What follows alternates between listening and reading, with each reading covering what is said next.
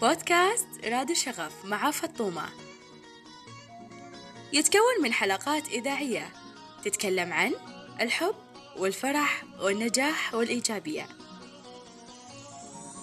والعنصر الأساسي في إبرازها هو الشغف. حاول أن أنت تغير فكرتك من أن أنت تخبر أحد عن مخططك وراح ينهار كل شيء. هذا مو حسد ولكن هذا جهل لما أنت تفكر بهذا التفكير.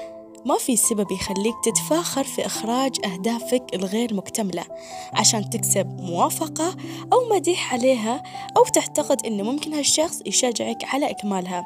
بينما إخراجها للعلن يقتل الفكر الذي لم يولد فيعتقد عقلك أنك أنجزته فيتوقف عن دفعك لإكمالها.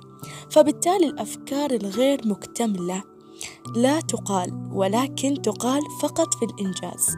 ليس حسد ولكن هذا ما يعتقده عقلك الجاهل.